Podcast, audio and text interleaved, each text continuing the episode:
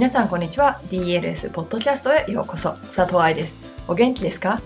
夏休みが始まりましたね。暑さに負けず元気に生活していますでしょうか？今のうちに暑くなってもらい9月に私が来日する時には涼しくなってくれてないかな？というのが私の勝手な願いですがそれが叶うかどうかは置いておいて。暑さというか湿気に弱いので9月来日は危険がいっぱいです。私が解けていなくなるということだけでなく、セミナーに参加している人たちが不機嫌な鬼の愛に出会うことになったら、もっともっと鬼度が増しちゃいますからね。みんなのためにも夏が早く終わるのを待ちましょう。さて、9月のセミナーの申し込み情報を最初にちょっとお話ししてから、最近のテーマであるダンサーの進路について考えていくのが今日のポッドキャストです。今、このポッドキャストをレコーディングしている時点で、表現力セミナーのグループ1に2つ空きがあります。9月17、18、19日の連休に行われるこのセミナーは3日間で舞台で輝くための表現力を身につけるセミナーです。3日間毎日私のバレエレッスンがありますよ。舞台で輝くためにはまず自分の体を思ったようにコントロール必要がありますし、バレエのテクニックがないとバレエの舞台で輝くことができませんよね。クラスのフォーカスはポーデブラとエポールマン、そして体の方向になります。セリフがなくって妖精など超人間的なキャラクターを踊ることが多いクラシックバレエダンサーにとってポーデブラとエポールマンは非常に大事な表現力のツールです。大きく腕を動かした途端、ジャンプやデベロッペに影響しちゃったら困るわけだし、エポールマンをつけたらバランスを崩しちゃったなんて言ったら表現力どころじゃなくなっちゃいますよね。また、コールドバレエのように全員が揃って踊ることで舞台を作るバレエでは体の向きをしっかりと叩き込むことは大事。ミルタに動かされてる2幕のウィディたちが勝手な方向を向いて勝手に踊ってたら困るわけですよ。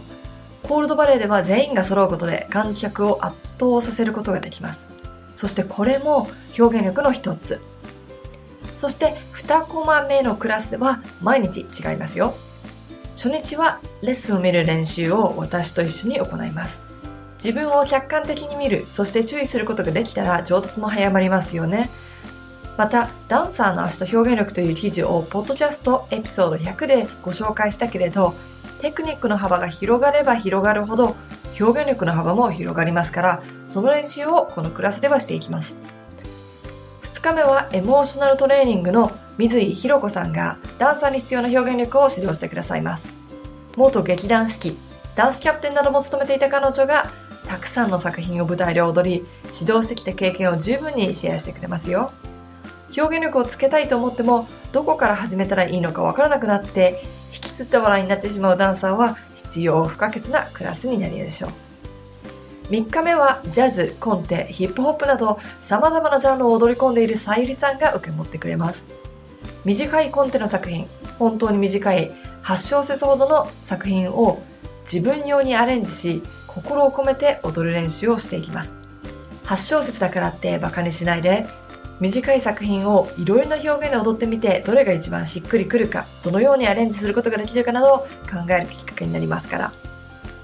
セミナーのキャンセル情報は Facebook のイベントページにてアップデートされています。9月セミナー総合情報イベントという名前を Facebook で検索するか DLS の Facebook ページからクリックしてくださいね。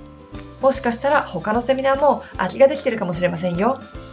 さて、今日のお題は進路。先週も少しお話をしましたが、今日は新しめの記事であるダンサーの進路相談というもので、バレエ留学、舞踊コース、そして普通の大学を考えていきましょう。では本文です。留学、舞踊コース、普通の大学、ダンサーの進路相談。この記事は愛さんに聞いてみようシリーズです。その他の愛さんに聞いてみようでは、足のラインを変えるにはとか、エフォートレスに足を上げる秘訣とか、素早く踊るためのヒントとかの質問に答えています。まずは質問をどうぞ。技術面以外には進路で悩んでいます。今、高校3年生なので、これからバレエ留学か舞踊科のある大学に行くか、それともバレエの道を諦めて普通の大学に行くか悩んでいます。バレエ留学。DLS にはバレエ留学についていろいろと書いた記事があるので、そちらも参考にしてください。こちらの質問から彼女はバレエ学校の年齢というよりはフィニッシングスクール、つまりプロになる準備をする学校への留学だと思われます。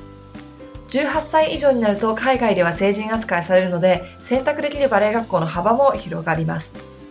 例えば私が働いているバレエ学校も海外からの学生の場合18歳以上を取ります。短期留学の場合は年齢はあまり関係ないけれどコースに来る、つまり学生ビザが出るためには18歳以上。18歳以上でバレエ留学する場合、プロを目指すのであれば学校選びを慎重に行わなければいけません。なぜならば、18歳ってバレエ留学を考える年齢というよりも、バレエ団のオーディションを考える年齢になるからです。なので、しっかりと自分を見てくれるバレエ学校、過去の卒業生がどのような道に行ったのかも考える必要が出てきます。もちろん、大人扱いされるということは自分で自分の責任を取らなければいけません。オーディション会場、情報、ビデオ作りやレター制作などは自分で行って当たり前だと思われていますよ。うちの学校ではないけれど、一人すごく踊れるダンサーがメルボルンにいました。バレエ学校側のお気に入りで、いつも主役を踊っていたし、地元のコンクールでも上位でした。留学のお手伝いをしてあげるからと言われて3年目も学校に来たんだけれども、結局何もしてくれず、日本に帰国し、お仕事探し中だそうです。すごくもったいない。とっても踊れる子だったのに。バレエ団の研修ができるというのもこの年代です。プリプロフェッショナルとかインターンだとかと言われますが、結局学校のようなシステムになります。バレエ団の舞台に立たせてもらったりとか、プロの経験ができることもありますが、プリプロフェッショナルから何人が本当にプロになっているかを考えてから行動してください。どの学校でも勝手にプロにしてくれるような学校はありません。自分がしっかりとフォーカスを持って留学しないと、あっという間に帰国の時間になってしまいます。舞踊コース、日本の専門学校、大学でコースとして舞踊があるところがいくつかありますよね。海外にいる私の経験だけですから、どれだけ本当かわかりませんが、そのような学校から海外で踊るプロが生まれているのかはちょっと疑問です。ただ、将来指導を目指していたり、振り付けをやりたいと思っているならば、もしくはクラスの子たちと共に独立してフリーランス系で踊りたいのであれば、様々な経験ができる場所になるんではないでしょうか。日本語で勉強できるというのも便利なところですよね。海外でも舞踊コースのついている大学というのは存在しています。その場合、大学の授業を受けつつ踊るクラスが存在するということです。成功例としてモダンダンス系のダンサーはそのような大学から奨学金が出てヨーロッパに短期留学をしたり作品を踊ったりするようです。ただし、クラシックバレエ団でとなると成功例は極めて少ないのが事実。ちなみにここで言う成功例というのは、プロダンサーとして生活が成り立つことを指しています。うちのバレエ学校でプロを目指して、セミプロな生活を経験してみて、やっぱりプロは無理だと思った子たちは、このような大学の美容コースに行くことがよくあります。コンテンポラリー系に移行したり、振り付けを専攻にしたりとか、もしくは2015年のオフ会にお呼びしてゲスト原みなみさんのようにダンスエデュケーションを勉強したりもするそうです。普通の大学バレエを続けるか否かという記事は DLS 史上一番読まれている記事です。そのページに行くと分かるようになんだかすごい量のいいねがついてます。それだけ悩んでるダンサーが多いってことですよね。バレエとの向き合い方はいろいろあります。そしてプロになることイコール人生の成功ではありません。だけど自分の可能性を100%試さなかったら後悔も残るかもしれません。この前バレエ学校のプラズマテレビで私が出演していたロミオとジュリエットが流れていました。もちろん生徒たちはどれが愛なの？なんて言いながら見ていたそうです。2年生の中間パフォーマンスだったロミオジュリエットでは私はすでにプロの道を断念するって決めて踊っていました。日本人留学生の子がこんなに踊れる人が卒業生なんだ。しっかりと受け付けなきゃいけないなって思いましたって教えてくれたのを聞いてどうしてあと少し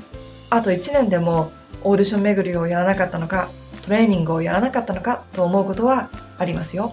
卒業レポートの校長先生のバレエダンサーの道を断念するということに対してがっかりしたというお手紙もまだ取ってあります。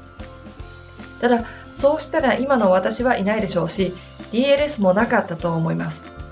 今までのチョイスが積み重なって今の私がいるのだから。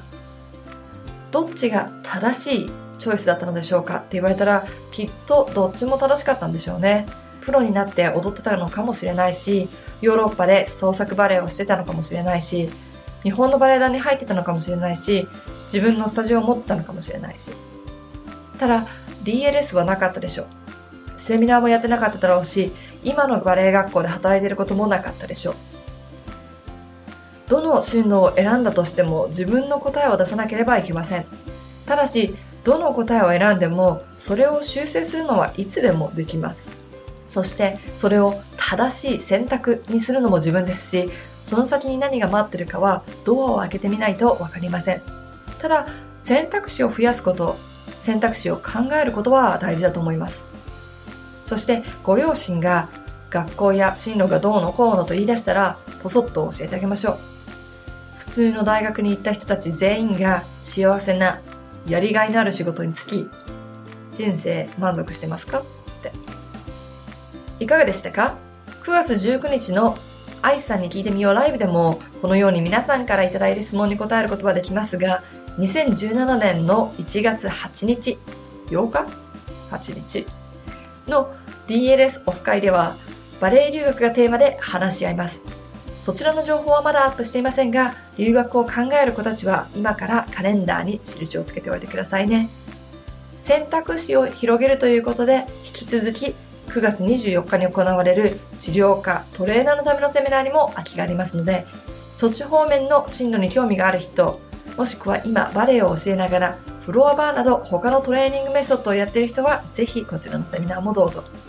いつもと違った目線でバレエを考えられるほか、実際に現場でダンサーをサポートしたいと思って働いている人たちと出会い、話を聞くチャンスにもなりますよ。では、また来週お会いしましょう。